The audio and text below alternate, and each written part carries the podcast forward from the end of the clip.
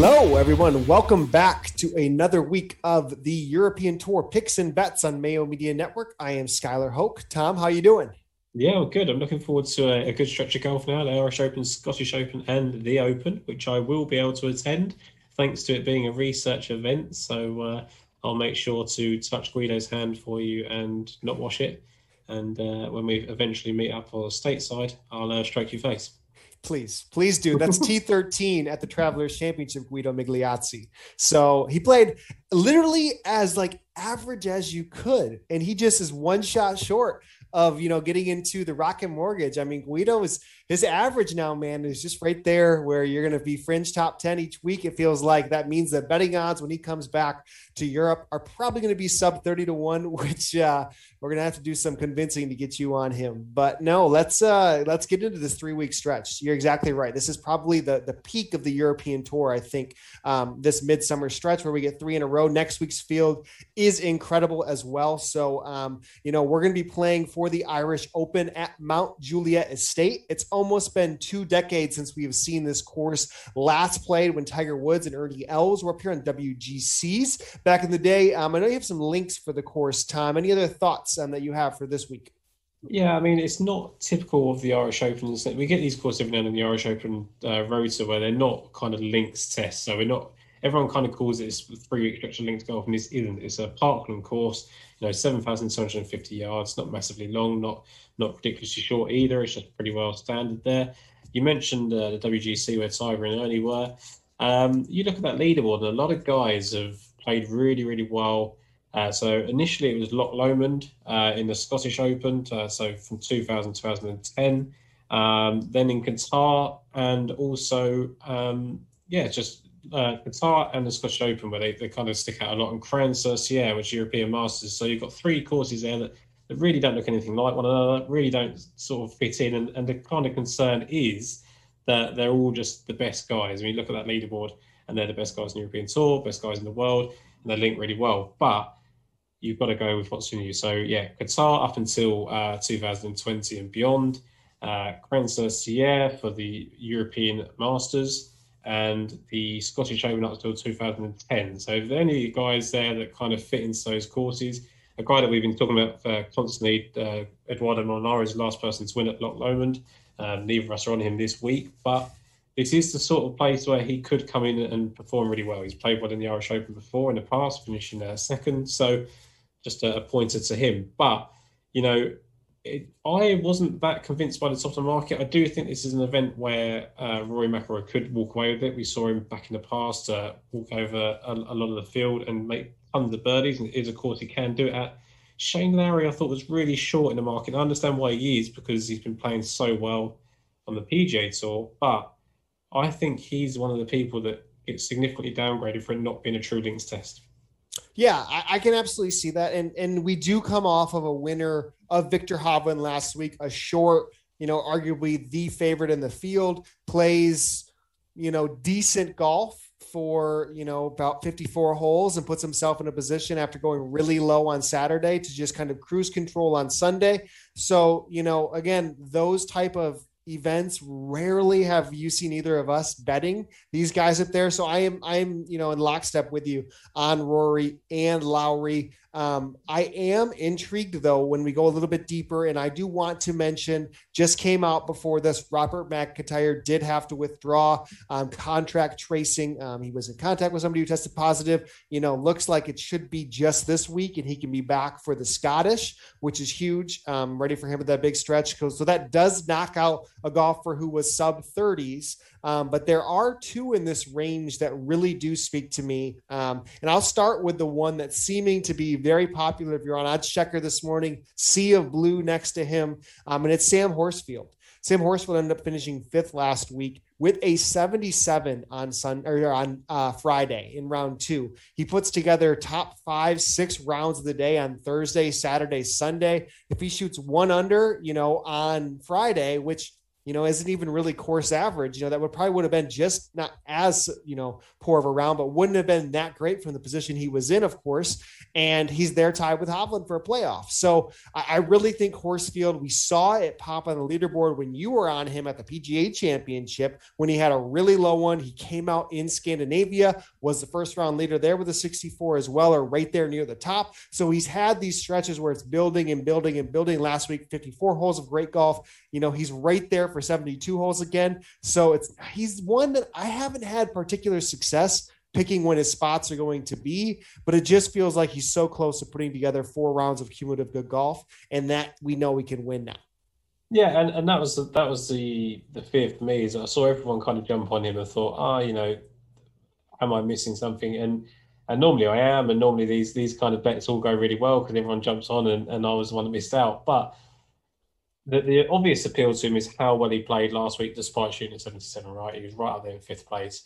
Knows he can make birdies. He can he can tell it's got this. If, if the conditions are benign and they and they get a little bit wet and and you can just fire at flags, it's to be perfect for Sam Horsfield. Um, I think he's in a in a completely different level uh, to a lot of the field. Um, having said that, there you know there is Rory McIlroy, there is Shane Lowry, there's Tommy Fleetwood.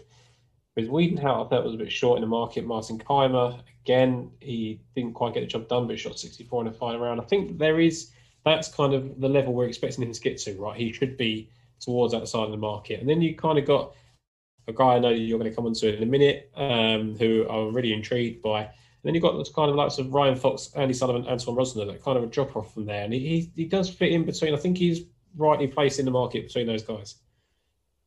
Yeah, it's just I ended up, you know, myself, I normally try not to get all into the top of the leaderboard. And I found myself, you know, on four guys deeper to 100. So settling on Sammy with that recent stretch, I think is, you know, at least safe in the, the opinion that he knows he's going to be in the mix. It seems like he's going to make enough birdies at the end of the day to compete in any tournament. It's just how can he limit those bogeys?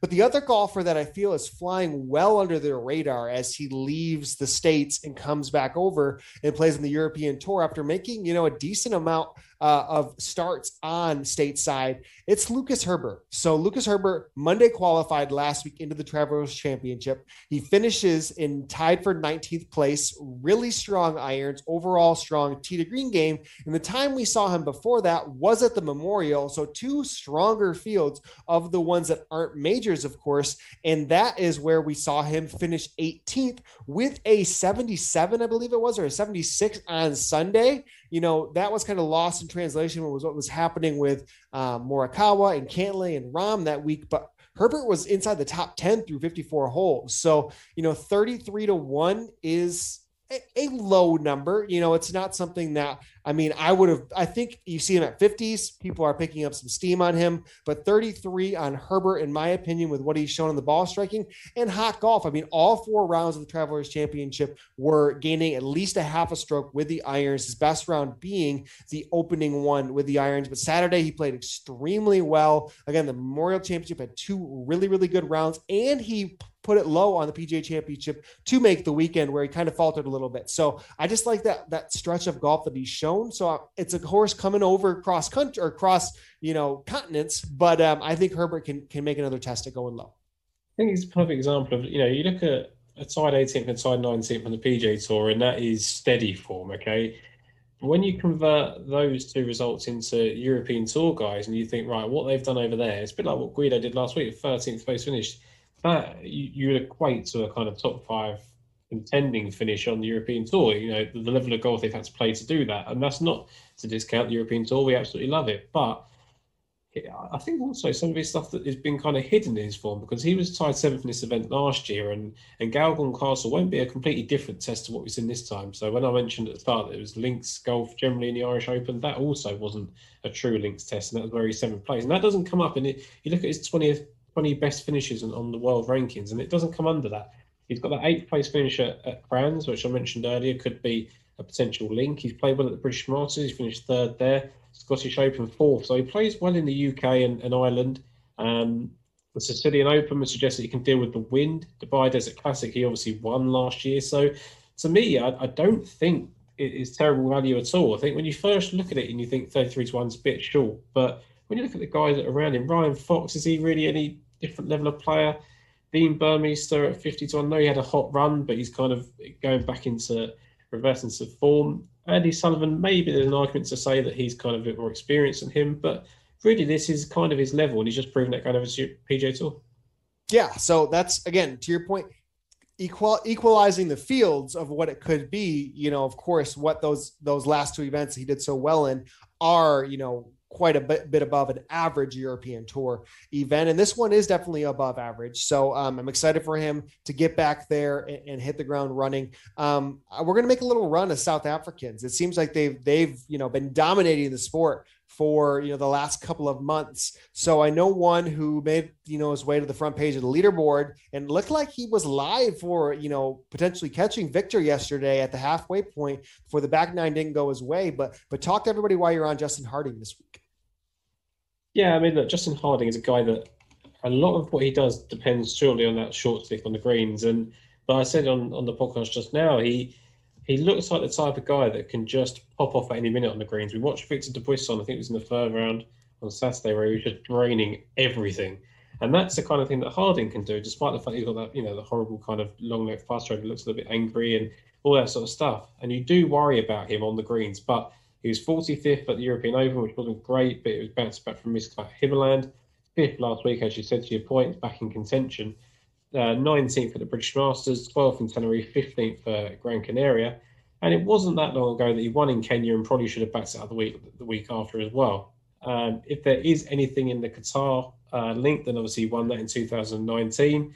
Um, talking of, of taking form over, I mean, this is a guy that's finished 12th in the Masters on his debut that was after a really hot run of form. He's not quite at the level at the moment, but again, if there's anything in that Qatar length, then I think he's really well placed. And I, and I actually think that 55 to 1 and, and, better in some places is decent value for a guy that we know has got the ability to win this uh, this uh, standard.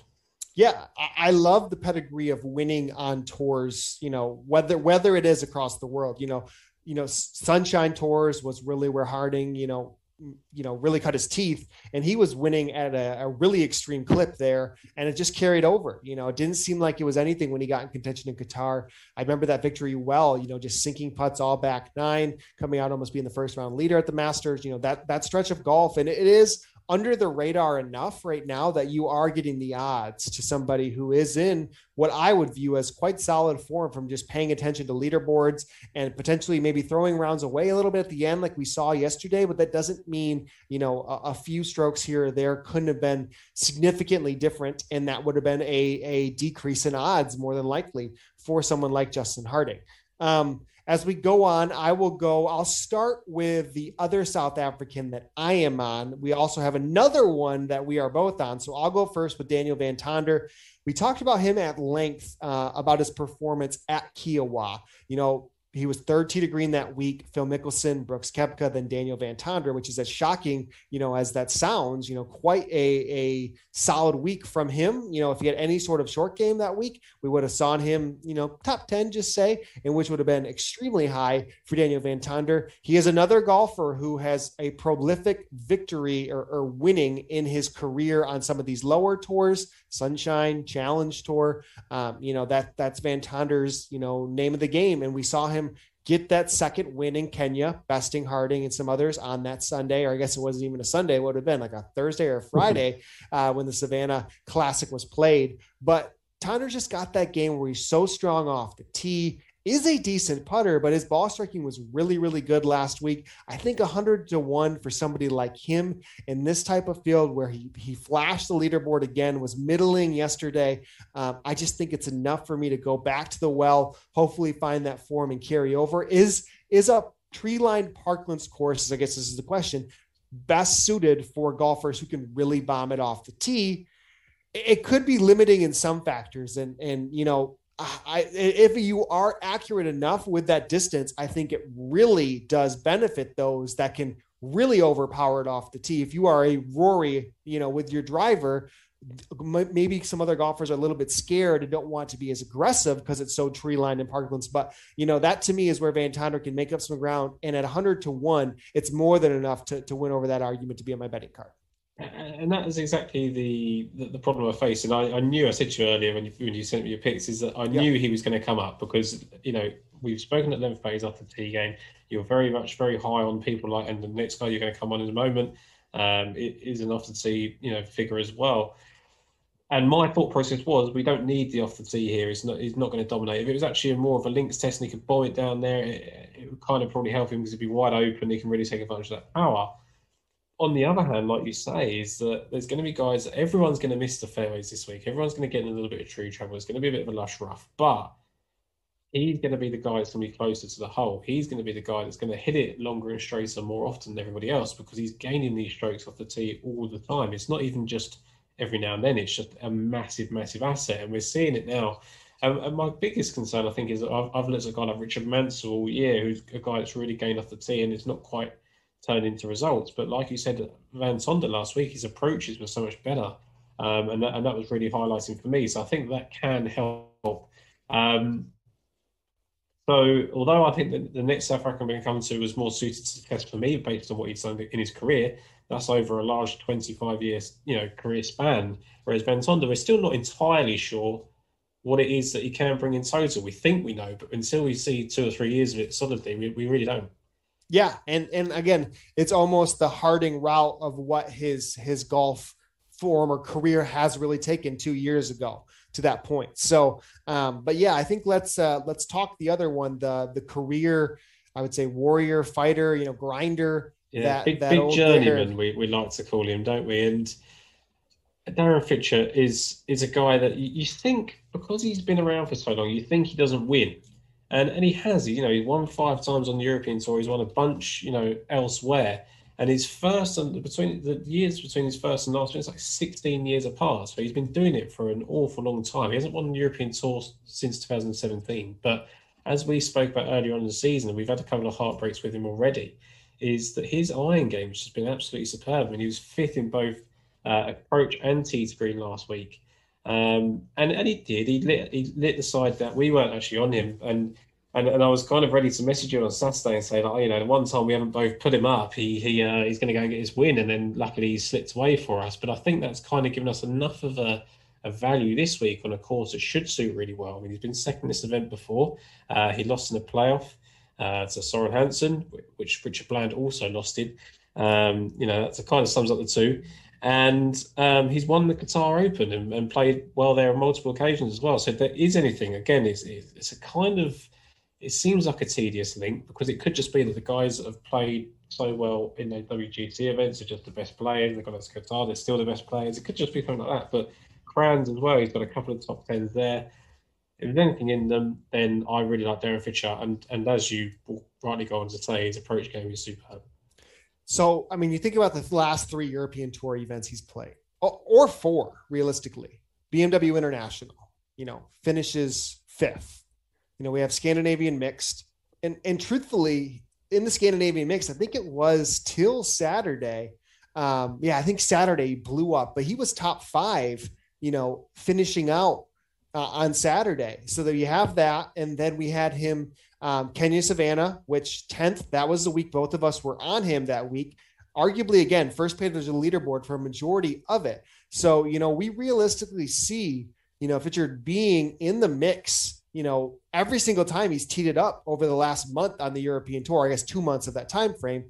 But you know, to get somebody like that at 100 to 1 feels like stealing to me. So, yeah, he was right away uh, my first bet. In terms of consistency, I mean, he's only missed one cut in his last 14 starts, and that goes right back to the end of last year.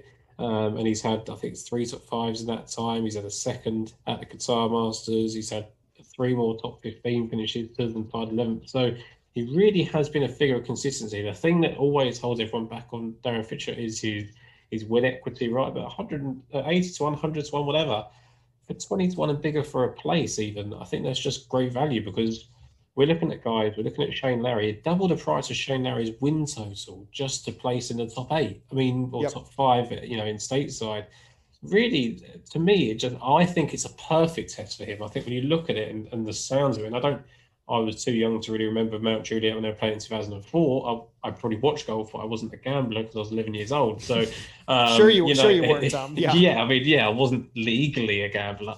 um, you know, one eight hundred or whatever it is that they dial when you've got a gambling problem. But he, you know, I just think he's great. He's a great guy. He's a great professional. He's been around and he's well respected by his peers. And I think that he he's comfortable in any pairing he gets into. He's not someone that if he gets paired with Daniel Van or if he gets paired with Rory McIlroy, he's not going to chase them and try and go blow to blow them the driver. He's just going to play his game steady, find those greens and set up some uh, opportunities. Yep. I, I, agree completely. And now I'm going to go on the absolute flip side with with this selection here. About as opposite of Darren as you can get is Vincent Norrman. So this is again, I, I, was furious that there wasn't the shot heard around the world of Robert McIntyre at the WGC Dell match play when he put it to two feet on that par four. I think in the match with with DJ or maybe it was a match with with Na or whoever's in that group with him to to end that and win that match. And there's no video of it anywhere. So now you're telling me there's no video of Vincent Norrman acing a par four.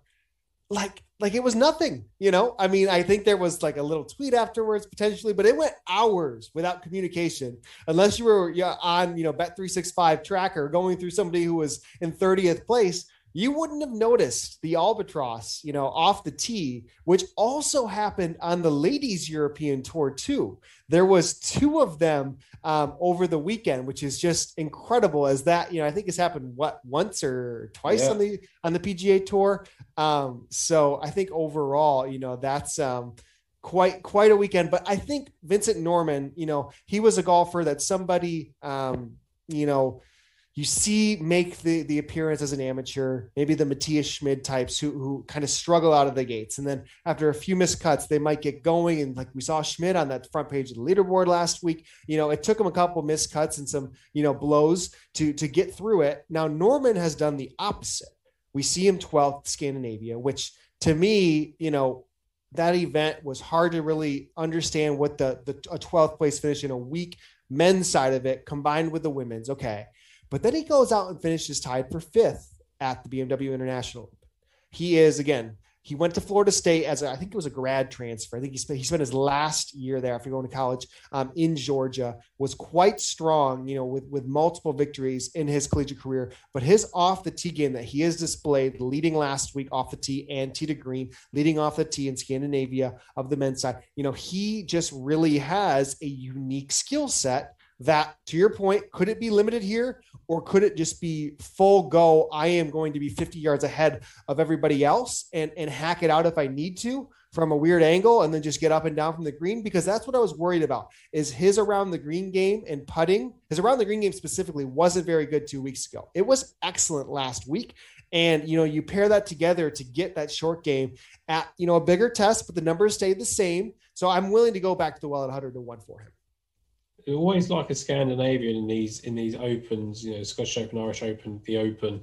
You always seem to see a Scandinavian go out there, and I'm going to come up to a long shot one later on. But Vince Norrman did not win a car for acing a par four. So if he had made the ace on the par three, he'd have got a he'd have got a BMW. He is literally they have made him to add insult to injury. There's no video of him making this par four ace. So they've got a, a sort of half ass tee shot of his in video and then they've made him stand in front of the car that he did not win with a bottle of champagne that he was given for making an ace on a par four.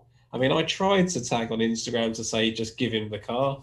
Um, it didn't work. I, I, don't know quite how upsetting that would be to go, I've just made an ace on a par four, but I didn't get it because 150 yards would have been better off. Absolutely insult to injury. And I don't know what that gained him in terms of off the, whether it would gain strokes off the tee or gain strokes in approach. You'll know better than that. Um, but you know, hundred to one. Again, a bit like Daniel Van Tonder, is we don't know exactly what he's going to be in two or three years' time. We know what he can do now, and we know he's really, really impressive. And look, this is a field where there's a, there's a question mark over a lot of the top of the market. I think. I mean, Rory's playing some good golf again, so he could easily walk this. If he does, he does it 11 to two. Not too worried. Shane Lowry, I think, prefers a different test. Tommy Fleetwood hasn't been Tommy Fleetwood for an awful long time. Christian Christiaan Bezuidenhout is too short. Martin Kaymer is too short. Sam Horsfield, you've spoken about. Bob McIntyre is now out. And then you, you spoke about Lucas Herbert. I think there's a lot of, you know, Thomas Detry, Thomas Pieters, Jason Scrivener, Laurie Canter. These are all guys, yes, they've got to be well respected, but there's there's no reason to jump on board. Rasmus Højgaard has been a guy that was really really popular last year, two two wins, gone off the boil, and Vincent Norrman's double the price. While he's on this hot run of form, we don't need to know if he's going to be good in five years' time. If he's good now, while he's 100 to one, it's good time to get on board. Yeah, and he's now officially a pro. Last week was his pro debut. He went out amateur the week before, so now you know he's playing for money. He's playing for his his potentially European tour card as he continues going as there's not the Q school. So he's going to need Buy to take himself advantage. a BMW if they're not going to give him one. Hey, I love it. I love it. I don't even know if they gave Nuutinen um, anything on the the ladies European tour. They, they need not. to get a double double BMW yeah. uh, for for the double eagle or, or what the albatross is, as I like to call here in the states. But um, so if we go through, I have one more long shot. I know you do as well. You might have a, another duo down here, but who sticks out to you a little bit down the board? So I have got Eddie Pepperell. Now, he is a guy, and he's going to be well popular this week because he performs incredibly well when he goes to UK and Ireland. Um, he has won the Qatar Masters. He's been runner-up in this event before, um, you know, back in 2015. Tied 11th, tied 12th in recent weeks. His strokes gain approach numbers have been absolutely superb. So his last three starts, he's made the cut. He's finished second, fifth, and 22nd in strokes gain approach. Um, so Eddie Pepper is a guy for me that he's kind of a bit of an enigma. He kind of either misses 10 cuts in a row and doesn't really care about golf, or he really gets a bit between his teeth and starts firing again. The way he's hitting his irons suggests that he's in that form, and he really, really loves this stretch of golf. He loves playing in the UK and Ireland, loves playing the Irish, Scottish, and then and then eventually the Open Championship, where he has performed well in the past. Um, his driver is obviously still a weak point in his game, but like we've been sort of debating now, we don't know whether that's going to be a big issue. I think there's there's room enough to be slightly wayward with it, and hopefully there's going to be a lot of holes we just need to use it as well. So for me, just the way he's striking those irons, I think that he's got a great chance at. I think it's 80 to 1 he opened up this morning. Yeah, I mean Eddie's. Well, it was the British Masters, right, where we were, you know, really, you know, gung ho on him until what the back nine, you know, Yeah. until Sunday when when it really fell apart. So he had shown some some really strong flashes. Always, always can get behind Eddie. Um, the one that I am siding with, um, and I and I'll reference, you know, Jason, uh, your co-part on Lost for Words, um, halfway house. You know, he was kind of tweeting about Niall Kearney over the weekend um, as he was the 36 hole leader. And, and you could just see in his iron game, you know, he was leading through approach to those rounds. Friday's approach game was unbelievable um, on Kearney. And, and he's done that multiple times where he's racked up a lot of birdies, had been high from an approach standpoint across and, and just hasn't, you know, finished it out with a strong weekend to really get into a spot where he's either getting, you know, status or getting, you know, the ability to, to carry it over. What Canary Islands, I think, was the fourth place finish that he had that brought him into the British Masters, but it was a string of miscuts after that. And then that led him to last week's 12th place. So, you know, now in his uh, home country, you know, Irish Open, Irish guy, that I think, you know, if there is a sense of a home factor for him, or if he can just continue that form that we saw where, you know, he was quite clear at, at you know, I think two or three clear at one point on Friday. Again, it's, he opened, I think, in the 200s. I saw maybe even 250s out there. Quickly bet down into the 150s. I saw um, quite a bit stateside here. So I think he makes a lot of sense from the standpoint of long shot, trending form, trending irons, you know, narrative of the country, and somebody that is just, if you are paying attention, has flashed on leaderboards a decent amount, you know, more than the the form would say. Yeah, I mean, look, you look at his last what twelve events. That goes back to the end of last year. He had a tied twenty second, tied fourteenth, tied thirteen, tied thirtieth run towards the end of last year. And then, like you say, you just mentioned the Canary Islands where he shot sixty one and finished tied fourth. He was tied twenty first in Grand Canary two weeks before that, and tied 12 last week. I joked with Jason when he said that. Um, you know, he's been making birdies in a bunch. I said, yeah, he's just got to stop making bogeys now and he'll be fine. And that is the kind of the issue with him is he's not managing to put four complete rounds together. But as we've seen with so many different golfers over over the years, especially on European tour, it takes a while. And he's not a Richard Bland that's played 465 times and not won. He is he's I think he's 31 or he's he's he's in his 30s and he does look a guy that hasn't really played at this level before. But he's adjusting to it and he's getting he's getting comfortable. It was someone like Dale Whitnell. He went years before, since making his debut on the European tour without actually getting back to that stage and now just keeps churning out cuts after cuts after cuts. So once you get comfortable with it, once you're not worrying about keeping your card, once you're not worrying about um, prize money as much. I mean, they're, obviously they're all worrying about prize money, but to a certain extent, um, because this will be the first time he's probably felt comfortable about playing rights or playing opportunities, and he's, he's really just going to go and take advantage of that form now. It's going to be a home game for him. Um, it's whether the narrative suits, and it just felt like to me like I just knew it was going to happen, and and it's easy to say that now because it's happened, but I just couldn't see him holding up to. I mean, I thought it was going to be Bernd Wiesberger. It was going to put the pressure on Yeah. as well as Fitz. Um, I just thought they were just going to queue up behind him, and he was really going to crack the bed, and and he did to an extent. But you know, he's got guys up there. Victor Dubuisson played incredibly well. Jorge Campillo's won multiple times in the European Tour. Andy Sullivan was there. You know, it's not it's not like he's faded away in like these. You know, last year we had like the Euram Open and Scottish Championship, and they're really weaker fields. It's not like he's done it in that. He's done it in top quality, and he shot 72, 71. They weren't dire results. They just weren't good enough on a course that demanded birdies. Yep. So that that for me uh, wraps up with that. Is there anybody else that you uh, want to give a shout?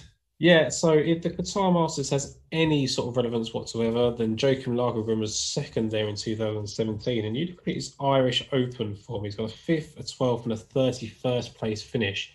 Um, this is a guy that I think he was 125 to 1 uh, back at, uh, in uh, Porsche, and he's now 350 to 1 the Open up this morning. He's won in, on Challenge Northern Ireland as well.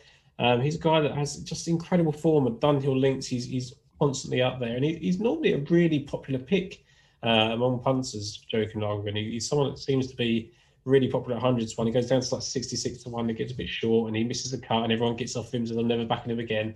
Um, 350 to 1, 300 to 1 for a, an event that he's proven played well in. He plays well at Qatar Masters, plays well in this, played well generally in Britain. I uh, I quite like the price at 300 to 1 and bigger.